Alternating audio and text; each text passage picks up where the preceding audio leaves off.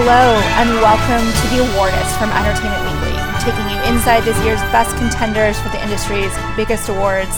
I'm Shana Naomi Krochmal, Digital Director at EW, joined again by my co host, EW's Awardist columnist, David Canfield. Hey, Shana. Hi. And we also have EW writer Joey Nolfi on the line with us. Hello, Joey. Hello, how are you guys? We're good. good. We're, we're recovering. yeah, this finally is, done. This, This is, is it. This is the end of the road. You know, we have been through Awardist c- providing comprehensive awards coverage in the magazine, online at EW.com, on our social channels, on video, here on audio, and this is this is it. The final the final the finale. the finale. That's the word I'm looking for. I think it's just been one too many awards.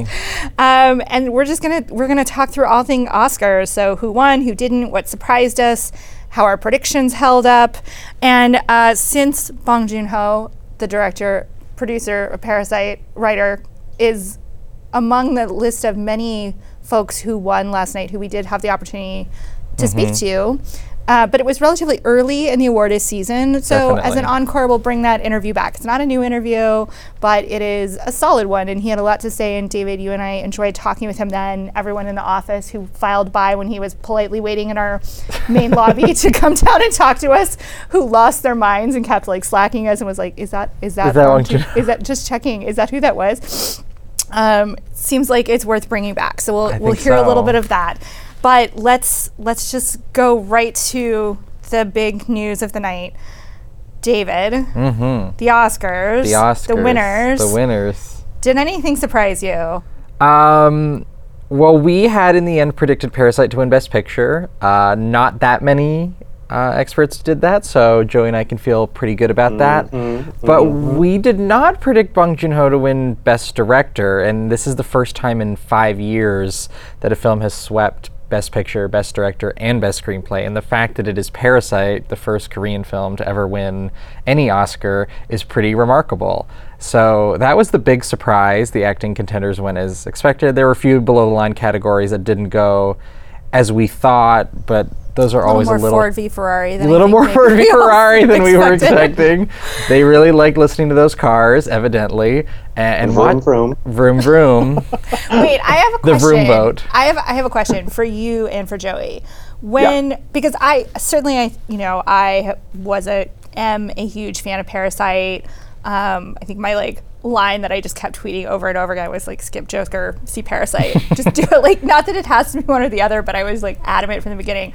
And when we were talking about this last week, I think all of us got excited by the prospect of this uh, you know, sort of underdog upset of Parasite. But when you guys put together the ballot, how much of that prediction was just truly who you thought was going to win? How much did you allow your hopes and dreams to influence that? Or was that why you sort of tempered it with Sam Mendes as a prediction for Best Director and Parasite for Best Picture? You were like, okay, let's not get crazy. Hmm. Like, be honest, like, we're through the other side of it. Your process was good, your predictions were solid. But I am really curious now. Tell me, like, how much did you feel like you really had to put down what you thought truly was where the industry was going and how much was a little bit of oh i hope this happens Joey, why don't you start there? Well, I think, and I have to apologize to David first because he, I made him at the last minute switch two of our tech predictions. Um, he had them initially right. I made him switch them over to be wrong. So our predictions would have been better if David had his way, but I foolishly made him switch. I'm switch. I'm nodding right now, but he will take that apology I have to apologize. Um, but I think, uh, you know, I started to feel that Parasite was going to be a winner after the SAG win. I mean, and the reaction to Bong's name at the Oscars lunch and then doing the secret ballot, that just the passion for this film, it was undeniable. And I think it represents a lot of how the Oscar prognostication game is really shifting because statistically, my mind is saying, you know, 1917 was out front. I mean, it won PGA, DGA, the Golden Globe, even though Parasite wasn't eligible in the same category, the BAFTA. But just that passionate support for Parasite was something that you just had to feel in order to predict it. It definitely wasn't a prediction that you could do using your mind over your heart. So I went with my heart over my mind, and I think that this whole situation really forces us to reconsider how we approach predicting the Oscars. I mean, I've been saying it time and time again, but statistics just mean very little anymore. I was I was talking with David after the ceremony. And I think that we can agree that we can certainly use statistics and precursor stuff to gauge nominations. I think those um, statistics are still vital to laying that foundation early on. But after the nominations, I mean, it, it's really anyone's game um, because they're reacting so much to what's happening in the moment, and the voting base is just so rapidly diversifying. So I think we can predict what the individual branches are going to do with their nominations. But once it opens up to the whole Academy voting, it just completely changes the game. So I think we had to go with our hearts with Parasite. I, I actually had sort of the opposite experience where I realized at a certain point that I wasn't predicting it because I didn't want to go with my heart. And uh, you know, the numbers just lined up for 1917, but I had this nagging feeling that it didn't have the full force behind it to go all the way, especially on a preferential ballot. And I was in the room at the SAG Awards when that enor- those enormous standing ovations happened. Joey had spoken to these voters who really indicated where the momentum was. And there was just a point around then that I realized I- really did believe it was going to win.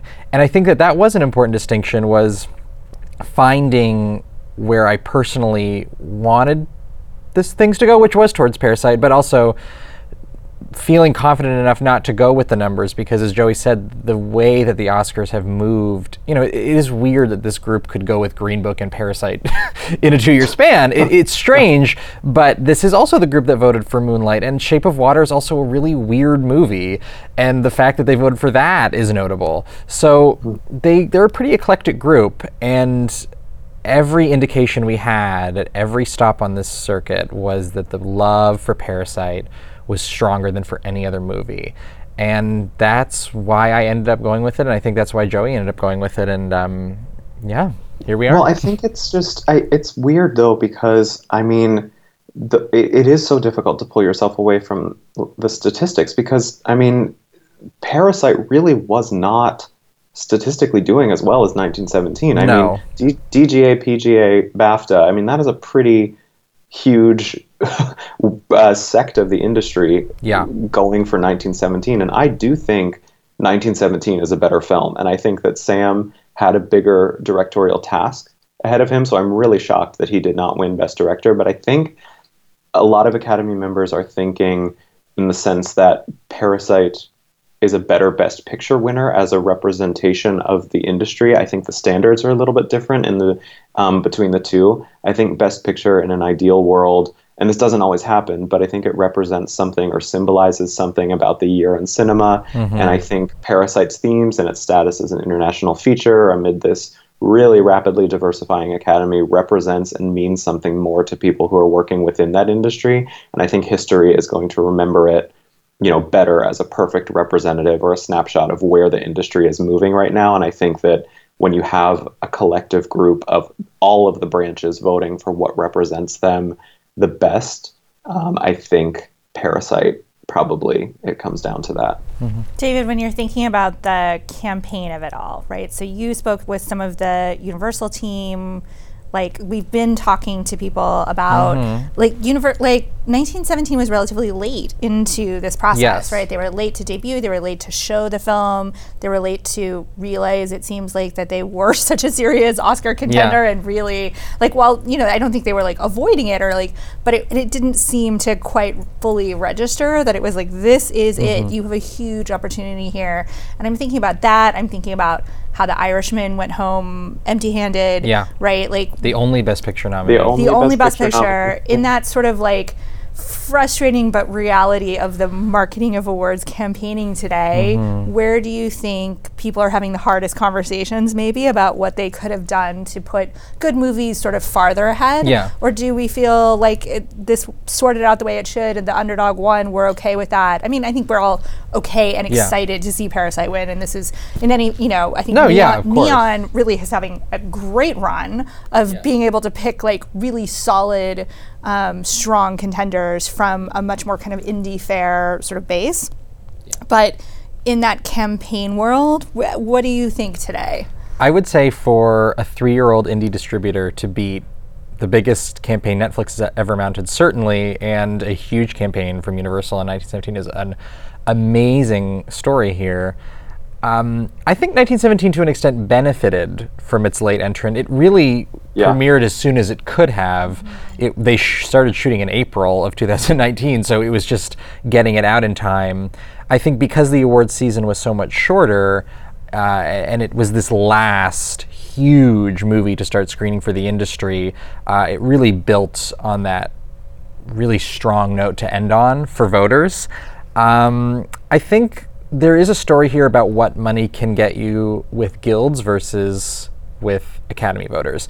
One of the reasons I think 1917 did so much better is that these are more of his peers, more of Sam Mendes' peers voting, and um, that lifted him, whereas Bong Joon Ho is more of an unknown entity in both the UK and the United States obviously for a Korean filmmaker, he's quite well known here, but still, he hasn't worked with these people as much as Sam Mendes has, s- or Quentin Tarantino for that matter. I think you really see a targeted, passionate campaign capitalizing on the excitement for a movie uh, in, a, in a very specific way, and that really lifted it to I think a place not any of us saw it going a few months ago. Certainly, we predicted predicted it in the end, but the fact that it got this far uh, speaks to what a good campaign, not necessarily the most expensive campaign, can do. I, I don't necessarily know that I'm sold on attributing it all to Neon because I think if you look at how they handled some of the other films in this race, I mean, they, they really didn't.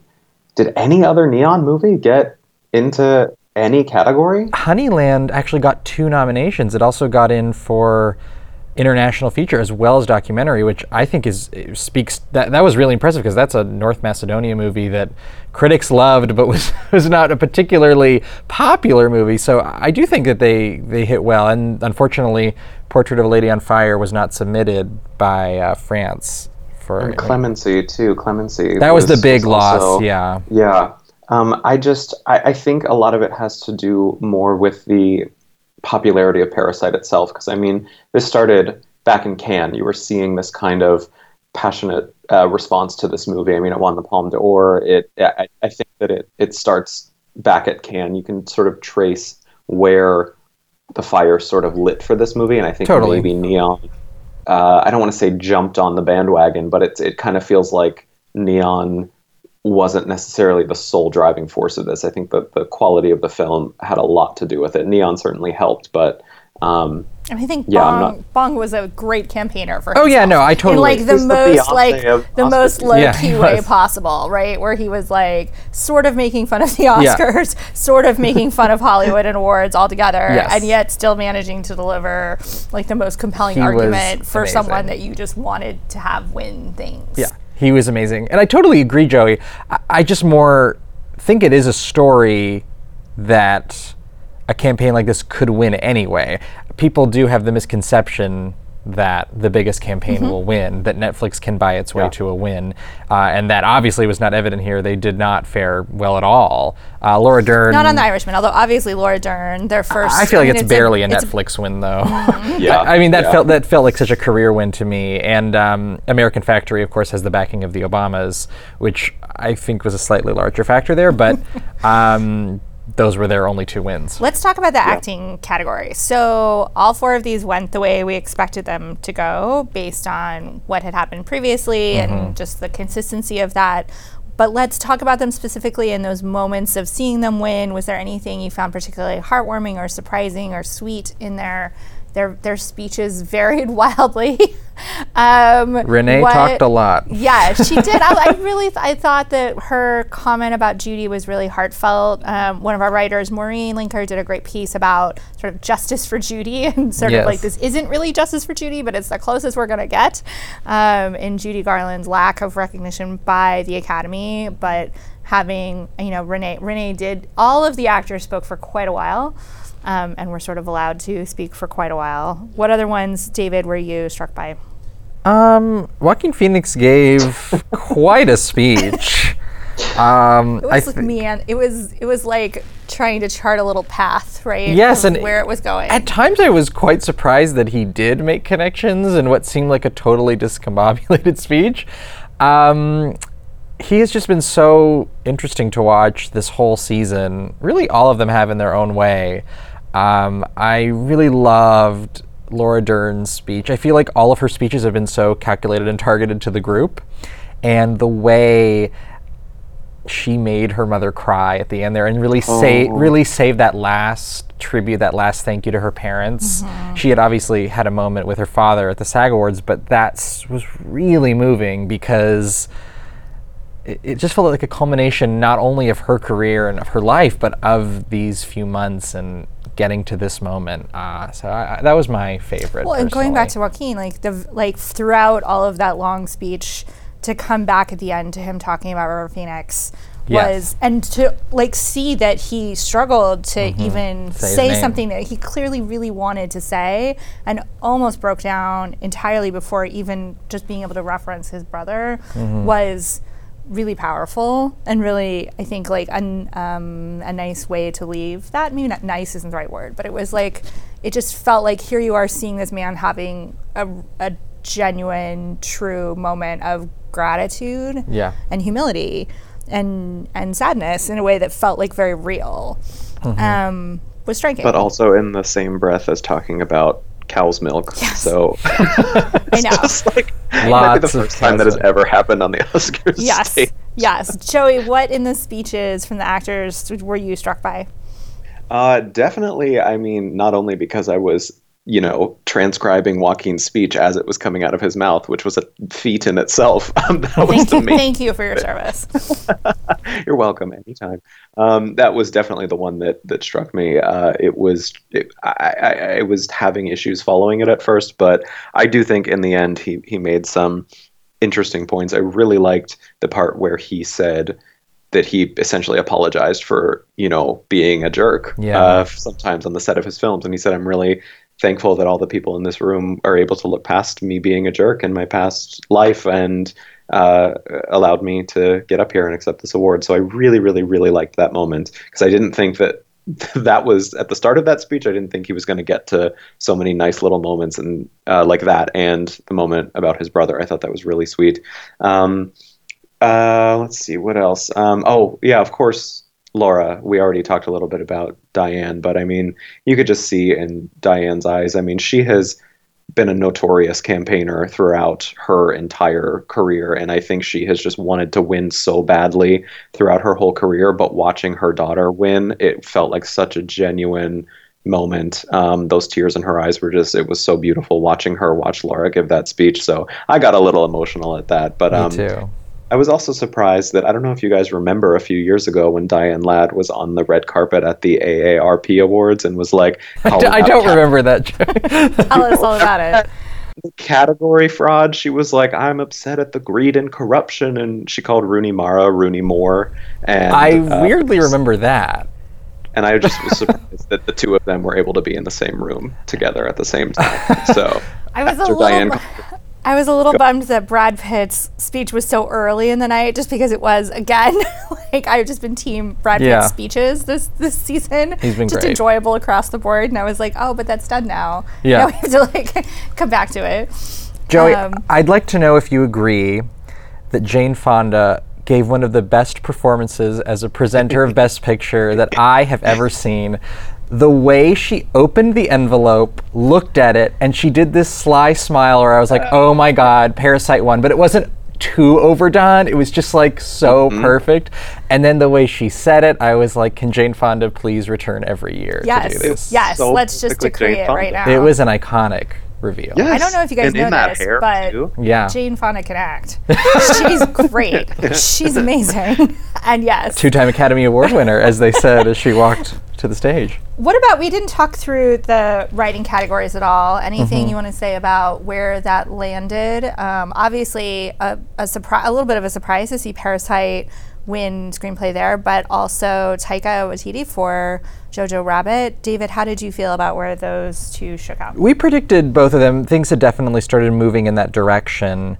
Um, I am just struck by, you know, The Irishman did go over 10, but Once Upon a Time in Hollywood, outside of awards had pretty much wrapped up, really did not do as well as I would have, ex- you know, really expected a few months ago. Uh, it seemed like the movie that would take Quentin Tarantino to a level he hadn't been able to go at the Academy before. And he's actually a multi screenplay winner and couldn't even pull that off this time. So the movie did not do as well as his best movies have done. Um, that's my main takeaway from the screenplay categories. Uh, Little Women was able to win costume design, so that is where it got its win. And in general, uh, Jojo Rabbit it's a nice one for Taika Waititi, and he actually had a nice presence overall at the Oscars. I thought he gave a, a lovely nod to indigenous communities, and he gave a nice yeah. note before. I forget what he presented, but he was able to have a nice moment there before as well. It was nice to have that moment of him shouting out and sort of like speaking to indigenous people and lands. Mm-hmm. I think that's something I was really struck by when I first went to TIFF last year. At uh, all of the screenings in Toronto, they open with a, a similar uh, sort of thank you and definitely, honor. yeah, Sundance and, as well. And right, and another. I think this is something that start you're seeing happen in the film community, mm-hmm. and but to see it eventually now having risen to the broadcast, it has such a broad audience was nice to yeah. have that happen in the middle of a broadcast that I felt like was trying very, very hard to say like, even though we've nominated all these white people, there are other folks involved who we would like to recognize, I think, to varying degrees of success. Seriously. Any other? Let's talk about the broadcast for just a minute. Yeah. What um, What did you think worked well in terms of moments from the actual telecast? Joey, you go first because you sort of called it with the the opener. You really did. I, I couldn't shocked. believe it as that I was, was such a very it. specific prediction you made, and it turned out to be totally correct. So remind us what that was and what happened was completely shocked. I was like, I, I, had said in the last podcast that I really would like to see a some them lean into the films that are not that were came close to but were not nominated for any Oscars. So it was really cool to see that musical number with Janelle Monáe um, with all those backup dancers from uh, it was Joker 1917, and then also Midsommar and Queen and Slim, and us, it was just, yeah. just, us. It was just weird to see those all tap dancing next to each other, and I think Saoirse Ronan's face said it all in that moment. It's kind of weird, but fascinating and shocking and scary at the same time. Uh, I really liked that moment, though. It was so cool. I just wish that they would have leaned into more stuff like that because I think when they're sort of self-referential and a little bit campy, it, it it's a little bit looser. It feels a little bit more fun. So I, I liked that moment. I, I think that was a good moment to open up on. Um, and then Cynthia's performance, oh, I thought oh, yeah. was just that so was fantastic.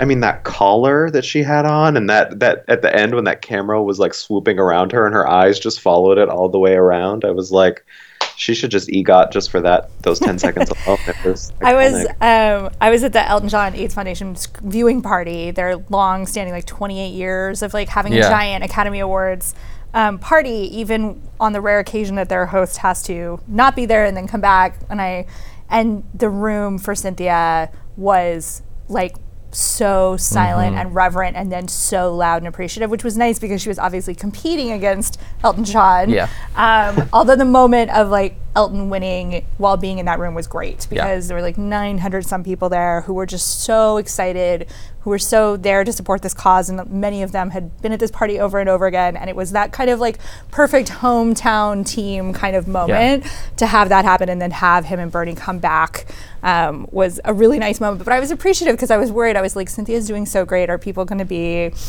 you know, what? But no, like everyone in that room was like, oh my God, right. what's happening? Cynthia is great. She I was so great. Uh, she was outstanding. It was strange. I mean, it's it was not a great year for original songs, and it was strange the way like Chrissy Metz just had to sort of come out without an introduction because Oof. I don't know. I mean, I, I was at the Oscars and I was surrounded by very confused people in an upper tier of the theater who were like, "Who is this woman? What's what happening? is this song? Why? Why? was this not introduced?" What was this movie? It was the movie Breakthrough. It was a Diane Warren song, so you know she's obviously one of the great Oscar losers, and that continued. the obligatory Diane Warren yes. nomination. Um, and it was who just, also wrote the "Why Did You Do That" song from *A Star Is Born*, the one where Gaga talks about asses looking good in jeans. Correct. Yes. I mean, Diane Warren, Vers- versatile songwriter. Yes, uh, to be sure. And you know, I thought that tactic worked for Elton really well. You know, there was just the speech, and then all of a sudden the curtain rises, and you see him, and it's this really exciting moment. But with Chrissy Metz, it was really bizarre because it's also not an uplifting song, and, but it's also not a good song. It's not a great song. so it's not like you know, it wasn't like a stand-up moment where Cynthia is suddenly just there Or it's and okay if you know nothing you about like Cynthia, about Harriet, about the song. You're just like, oh, oh my god. it was just so random and in general i felt like with the broadcast there were a few choices like that that were made there was this sort a of bunch of montages. and then the mid-show like rap recap was Oh, that was so weird. strange and the eminem i mean Eminem, oh. Saoirse Ronan's face was certainly topped by Idina Menzel and Martin Scorsese watching Eminem that was, It was sort of like six different ideas for what they should do for an award show, Yeah. right? If the answer was going to be like, okay, we want to go in a world where it makes sense to have someone come out and rap halfway through, then do. I mean, it was kind of like, well, then go full like Tony's and have Lin Manuel Miranda do this and like figure out what you're doing. Yes. Or go back sort of to your half-hosted version and do some more of you know Steve Martin and Chris Rock, or do some more of montages and just like who cares about people actually performing. It was trying to be a lot of things at once. And also presenters presenting other presenters it was it like it was so weird um, but i did i am I, I think we do need to go back to maybe having hosts um, even if it's just for small me. segmented parts yeah, Yeah. like Yeah. kristen wiig and maya rudolph hosting can you imagine they killed in those they were five minutes so that they had. great Yeah. or will ferrell and julia louis dreyfus i mean they were so good mm-hmm. yeah. Maybe it's less that the host needs to do the opening number of it all, but they need like an MC. Like they, they need Yeah. someone to kind of carry things Yeah. through with a little bit of like movement and a little bit of speed and a little bit of humor, but without it having Yeah. to be like, here's all my material. This has to be the funniest monologue and the funniest like one man show or what two woman show or whatever it is. Maybe uh, that's a harder gig maybe to hire for. Yeah, I mean, it's like if the pressure is that high, if you have, you know, Chris Rock and Steve Martin coming out to do a pseudo opening monologue that a host would do, it's like they really only have to come out two or three more times, and that is the equivalent of the job. Totally. Yeah. So uh, it's not much of a heavy lift compared to what people are willing and excited even to do. Yeah. So maybe it's just, I, I totally agree with you. I think it's just rethinking what the host is a little bit, and you can open the field a little bit more accordingly.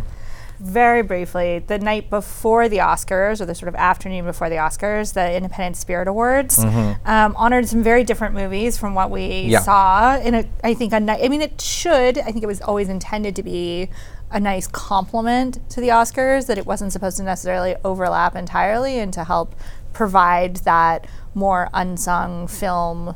Uh, kind of moment, but David, what from the Indie Spirits were you excited to see at least get one last award season honor, um, even if it didn't transcend that into the Oscars in any way? I have to say, I loved their choices.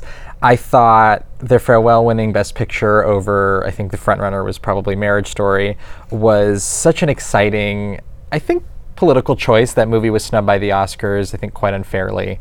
Um, and Lulu Wang giving a speech in that stage was so special. Adam Sandler winning Best Actor was amazing and totally deserved. And he absolutely killed that speech and reminded every Academy voter what they missed by not including him.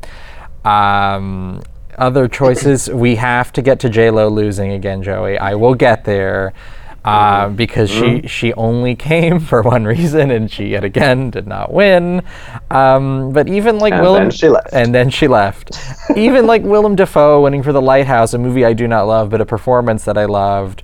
Uh, just it it made for two days of a nice breadth of work being recognized. Um, sometimes the indie spirits overlap more with the Oscars, but when you have Little Women and 1917 and Once Upon a Time in Hollywood, all these bigger budget films uh, competing on the Oscar side, you get a nice mix between the two. Okay, Joey, we can talk about JLo now. Yeah, I was going to say you stole my thunder there. If you thought I was going to get through one podcast this year without referencing Jennifer Lopez, We think know. again. We know. Um, which I We've was, learned. to the Oscars, I was upset that she was not included in that little musical number at the beginning. But um, I True. Okay, so but I am going to say something that's going to shock you guys. Make sure you're holding on to something. Um, I actually think eh, for the Indie Spirits, I would have given this award to Octavia Spencer for Luce. Um, Oh yeah, you loved Luce. I have not seen Luce. Such a good movie, um, and it's really, I, which I think was also a neon movie. Um, correct? I think that was distributed by Neon, and Maybe, yeah. it was such an awards caliber movie. It was so good. Yeah, it was distributed by Neon, and it got nothing on the awards trail. And I, I think that that was really shocking to me, and I I really would have liked to have seen that movie win something this year. So, because it's Octavia Spencer and Naomi Watts just at their absolute career best. They are both so good in this movie. Mm. Um, so I was really happy to see her get a nomination. I would have liked to have seen her win, but I'm I'm so happy for Nine Eye winning though. I mean that's such a good Yeah. performance too. So, uh, but yeah, Jennifer Lopez will continue to be an icon with or without the indie spirits, and she made that clear by leaving. So she also had a great moment with Laura Dern on the, the blue carpet before um, before the show started. So that was nice. Okay, looking back across this whole award season, this is the opposite of like a bold take, and and we'll kind of tie things up here. But what is what is a moment, whether it's a speech, a nomination, a, a Instagram post, whatever it is, when you look back on this Oscar season and the time you've spent covering it, and us talking about it and watching it and all of that, what is, what is something that you feel like is going to stand out when you remember this wild ride?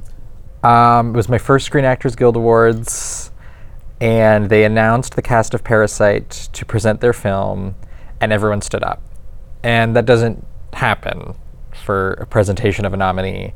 Um, and the room was just so electric and so in love with it. And I'd never really experienced something like that in, an, in the context of an awards show. And that is definitely what I will remember. And I think it tells really the whole story of the season in a lot of ways. So. We were both standing pretty close to their table when they won. Yeah. Like just uh, And then when they won, obviously. which was like uh, that moment of like, is everyone going to storm their table? Like truly storm their table? Like I almost had a moment where I was like, are we going to get trampled at the SAG Awards? It seems possible. People are really excited. I wouldn't even blame them. Yeah, and with that first presentation, we kind of turned to each other and thought, well, it has to win now, right? It would be very awkward if it did not. Um, and ultimately did, and the second ovation was even louder and more enthusiastic than the first. That that will be what I remember, absolutely. Joey, Um, I think probably the most memorable thing uh, from this season was when the medium of cinema was actually started by Jennifer Lopez and Hustlers. Um, uh, no, but in, I think I don't know that there's necessarily um, one particular moment from the actual uh, awards happenings themselves, um, outside of obviously Parasite winning that. It just feels like such an exciting Best Picture win in a way that it hasn't felt in a really long time. I can't even remember the last time when a win actually felt this important and electric. So I think that moment stands on its own. But I also think that the thing that I'm taking away from this season more than anything, I think, is not only is the way we look at Oscar, Oscar prognostication changing, but I think we really have to start looking at earlier festivals um, like Cannes, especially. I think we have to start refocusing our gaze on Cannes as a launching pad for Oscar contenders. Um, I think, you know, we all know the Oscar race is a year round affair, but as the industry itself and the Academy become more globally focused, we have to retrain a lot of our Oscar focus on Cannes because between best international film contenders to acting contenders to now best picture winners, I mean that festival has given us so many major players in recent years from uh, Pain and Glory to Parasite to Isabelle Huppert and Elle to BlacKkKlansman last year. So I think Cannes this year the the we need to focus on that, and that's only what two three months away. So Yeah. the focus is going to be on Cannes um, this, this upcoming year. I know we got a two month break, but I think yeah, we have to start looking at Cannes. I think that's such a great point. Yeah.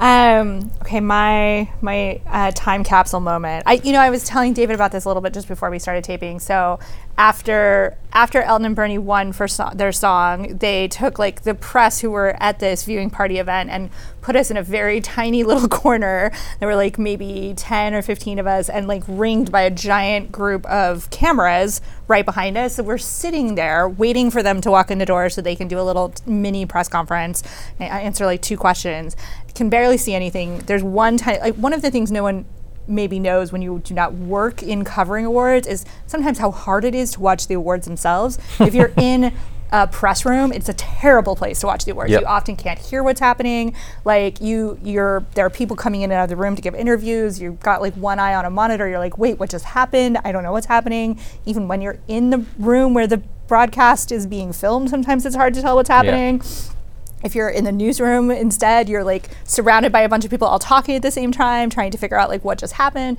Anyway so i was sitting there like waiting for this long time duo of people who have been creating music together for more than 50 years to like come and have this like great little moment of glory at their own party. And in the distance, I can see this tiny little monitor hanging above one of the bars, and it becomes clear that Parasite has just won, and people start screaming kind of mm-hmm. around oh, us. And it was a really nice moment of like, here's this new new way that maybe the Oscars can go, and here are this you know very deserved underdog winners who we're also excited for, while we're kind of like cramped in like a very old fashioned way, waiting to celebrate a really long standing um, group of artists. So it was a it was a nice sort of like clashing of the moments. I had almost no idea what was happening. I had to like go back later and figure out Right. what had happened and what was this like. Was there a controversy about how they brought the lights down and like did everyone get to speak enough and was there another mistake? But it, in that moment, it was great to kind of see the new Was and the old all happen at the same time, and everyone it turned out fine for everyone. Yeah. Um, Oh, it's a really nice moment. yeah, yeah. All right, when we come back, we will hear uh, the interview that David and I did with Bong Joon Ho earlier this year. Um, so stick around. Hey, it's Kaley Cuoco for Priceline. Ready to go to your happy place for a happy price? Well, why didn't you say so? Just download the Priceline app right now and save up to 60% on hotels. So, whether it's Cousin Kevin's Kazoo concert in Kansas City, go Kevin, or Becky's Bachelorette Bash in Bermuda, you never have to miss a trip ever again. So, download the Priceline app today. Your savings are waiting. Go to your happy place for a happy price. Go to your happy price, Priceline.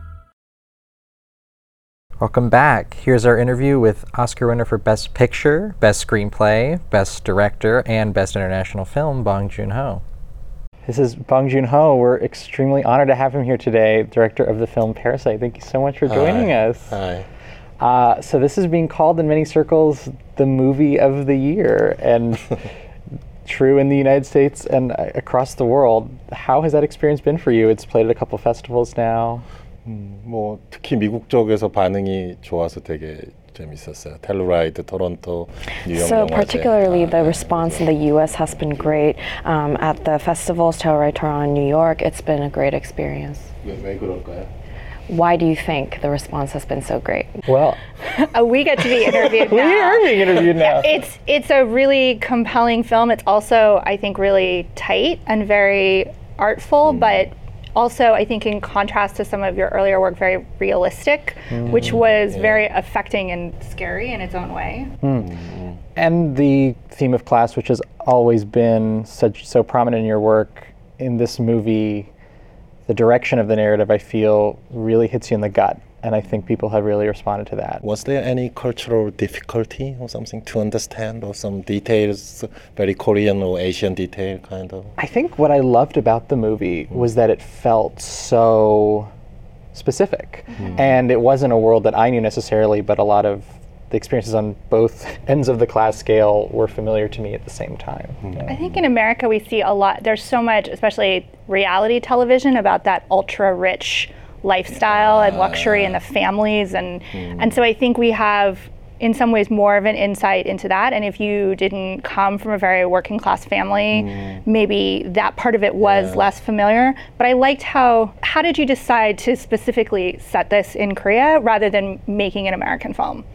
그러니까 스노피어서랑 이제 옥자를 하고 나서 So it is true that after Snowpiercer and Okja, I wanted to create a film about people I see around me on a daily basis, filled with very Korean details. 근데 미국과 유럽에서 이렇게 보편적으로 사람들 반응. So I definitely didn't expect the reaction to be so universal from especially the US and Europe. Um, I wasn't concerned about it, but it's definitely something I didn't expect. Suddenly it hit my mind that what was the title of the TV program? The the CEO, American CEO, is undercover. Undercover boss. Yeah, Yeah. This is a- Yeah. this very opposite of this movie. Yeah. yeah. Rich, rich man is infiltrated to the the working class, the world. The- This the movie is opposite kind of. Yeah. Yeah. Like David said, your other movies have also really been thoughtful and pointed in different ways about class, even when less realistic. But what what of those messages did you want or did you think you could tell differently with this story? Like, what for any audience did you want them to come away with a different or deeper thinking of class about? 더 우리 피부에 그러니까 이제 스노피어서도 사실 결국 클래스 워페어. So, you know, Snowpiercer is definitely a story about class warfare um, with the poor people in the tail section and the rich in the front cars, but it's still much within the framework of sci fi um, genre. With Parasite, I wanted it to feel very contemporary and present, and for the audience to really think about these issues as they're watching the film, but more so when they leave the theater. 그래서 마지막에 보면 아들이 그 집을 사겠다고 이렇게 거의 어나운스를 하잖아요. So when the son announces that he will purchase the house in the end, um, as you know, we were au- watching it in the audience, we feel very complicated as we leave the theater uh, because it's so closely tied to our own futures as well. In terms of the way that you separate these two families, and I feel like each of them are treated both with empathy and there's comedy, how did you approach their intersection and, and watching them interact with each other? 일단 actually there is no villain, the evil guy in this movie. Every everybody, every character remains in how can I say gray zone kind of something. 그러니까 그렇기 때문에 그런 and because of that approach I, t- um, I took, I think the characters seem more realistic. You know, in reality, we don't have clear villains or clear heroes. Um, and because of that, it, I think it's more difficult to predict what will happen in the film and how everything will explode. 그렇지만 솔직히 말하면 이제 감정적으로 저는 But to be honest, I think in a ratio of 51 to 49, my heart is with the poor family um, as the film sort of follows their perspective um, uh, as the plot progresses. I'm curious what your feelings about the structure are because everyone I've talked to about this movie is like, I never knew what was going to happen. I I think of it as a movie in stages almost. Uh, but there's kind of an order to that chaos, if you will. How did you, because it feels so tightly controlled. Can you talk a little bit about the way you maintain control over this movie while also leaving the element for surprise?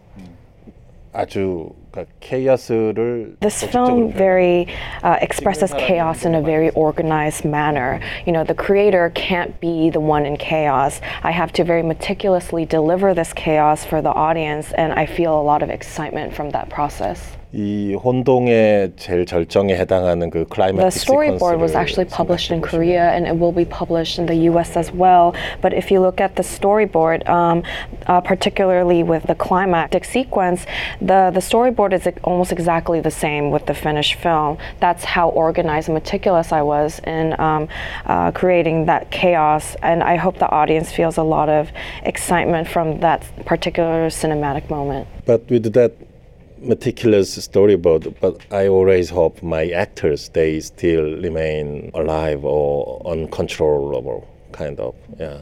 So they are wild beast. Yeah. In in a good way. So. Room to play around. Yeah, yeah, yeah. Was there anything you had to pull them back from? Places where they were too wild and you were like, keep this quieter, keep it simpler?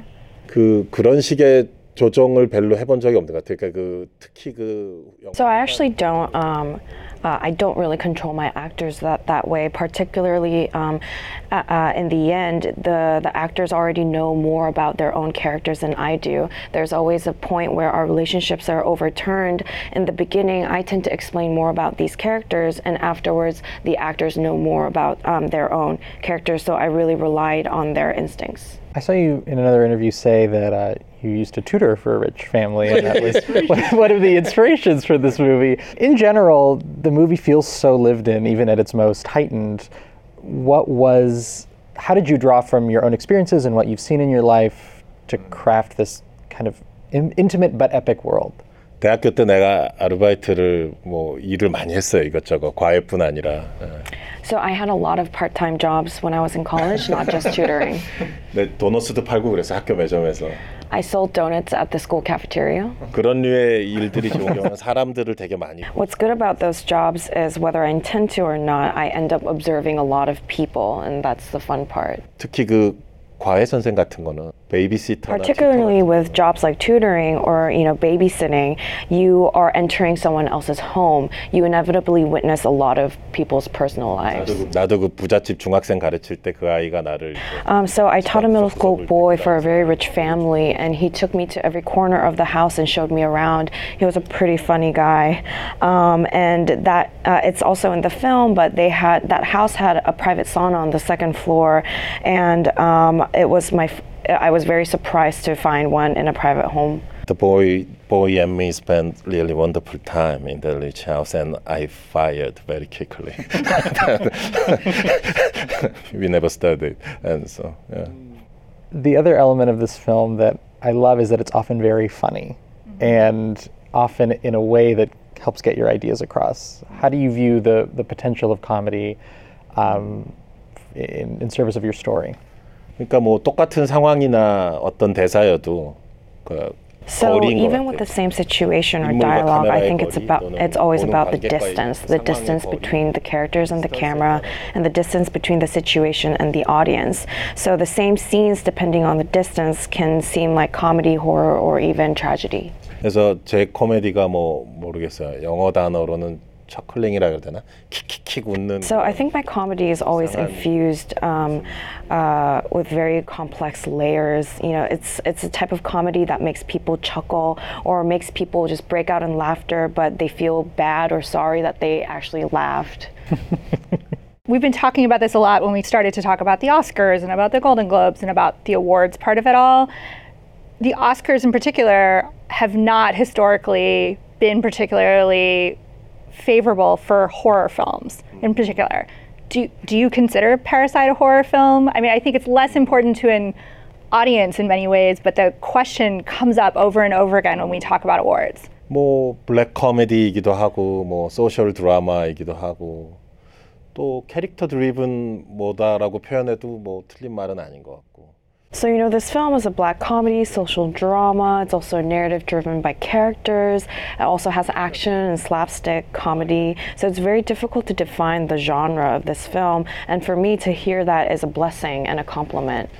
깐느에서 이제 이 영화 처음 상영됐을 때 이제 So, when we first screened this film at Cannes, one American reporter wrote about how we shouldn't struggle to define the genre of this film. Bong Joon-ho is a genre unto himself, and that actually made me happier than receiving the award. It's a compliment that I always want to hear. This has been a year already where some films and the way that they use violence have really raised more and more questions, I think, especially in America, as we contemplate how to deal with violence and what that looks like on film. one of the things I loved about Parasite is I felt like the violence on film was shocking but appropriate and mm-hmm. deserved. Like you really built the narrative towards it. So even though in that final party scene it is grotesque and mm. and bloody and awful, it didn't feel out of place. Is, is that fair to say? totally right. How did you think about how much is the right amount of violence and blood and gore and stabbing and all of that? Like how do you, it gets it gets in there, but like how was there was there something that was too much or where did you find to draw that line? 그러니까 기본적인 접근 방식의 문제인 것 같아요. 뭐 그 신체가 얼만큼 I think it's 부서진 really 신체가 about the 얼만큼 basic 보이느냐, 뭐 approach 피해 you 양이 take 얼- with the 그게 violence 중요하다기보다 more so than 그게 you know how much 중요한 blood you 것이 see 아니고. or how much of a you know how much bodies you see on um, on screen.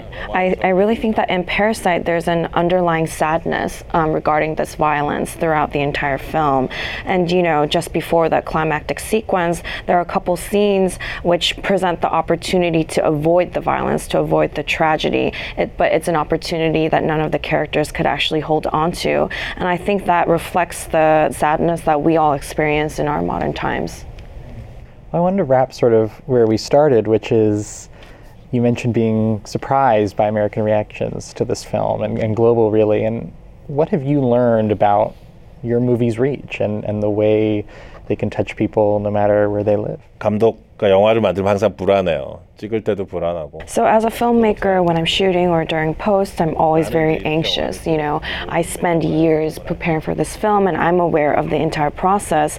But for the audience, you know, they just come to the theater and, you know, experience the two hours that I present. So, they're actually very calm and cold in terms of their reaction to the film. So, there's always that basic underlying anxiety I have when I present this film to the, to the world. 근데 그것이 뭐 미국이건 프랑스건 뭐 일본이건 한국이건 So regardless of the 관객이 country, 뭐냐, whether it's U.S., France, or 되게 알수 Korea, you know, we can never figure out the audience. We they're not something that feels actual. So the answer I always come come to is that I should just satisfy myself. You know, we never know who this, you know, who the audience is. So I need to create a film that I want to watch that satisfies me, um, and that was the case for Parasite. But you know, thankfully the reaction for this film has been great, and I'm very happy. Well, thank you so much, Director Thank Bong you. Joon Ho. Thank you.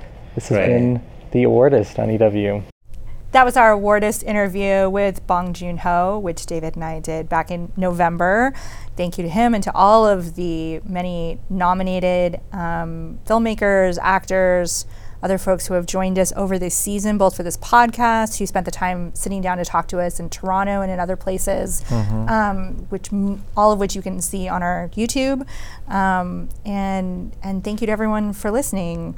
Joey Nolfi, thank you for joining us today and throughout the season, and for bringing all of your smart predictions and guesses and and awards know-how to all of the predictions that you and David did. Oh, thank you so much. And I got the first and last name outro. Wow. Thank you, Shana. Thank you so much. I mean, sometimes it's just Joey because you're just Joey to us, but so everyone knows Joey Yes. Nolfi. I could technically be J No, Joey Nolfi instead of J J Lo. Oh, Yeah, that's J-No. it. You're, we're Note for next season. J no. We don't have to wait. Since we just said award season is basically year round, I think we That's can start calling true. that now. We should we should get prepared already. Let's thank a few other people who have helped to make this season successful. Uh, Lauren Huff has done so much research and production support for us every single week along the way. If we have made any sense, it is because Lauren has helped provide us with a good outline. And if we have not made sense, it is definitely not on her, it is on us for meandering through our conversations. Josh Heller edited these episodes and the interviews, including um, some long interviews with a lot of different kinds of translation, which he did an excellent job at. The entire awardist team at EW, and it is a team, um, but especially two editors, Clarissa Cruz and Katie Hasty, who helped make sure that so many people went to go see a lot of good movies, really encouraged all of that discussion and conversation and arguments and, and excitement all the way through. You can always find complete awardist coverage on ew.com slash awardist and in the magazine. We will be back for another season, even before the Cannes of it all. yes. Uh, because this awardist also covers the Emmys. So look for in this same feed that you are listening to now um, coverage of the Emmys starting probably in you know May-ish, June as that race for those nominations starts to heat up. Uh, so make sure you're subscribed. If you're not, Apple Podcasts, Spotify, wherever you listen, rate and comment. It still makes a difference. It'll help folks find our Emmys commentary and then right back into the film of it all. David, it's been a pleasure co hosting this season with you. It sure has. It's been a lot of fun. Thank you, everyone who joined us for the Awardist. This is EW.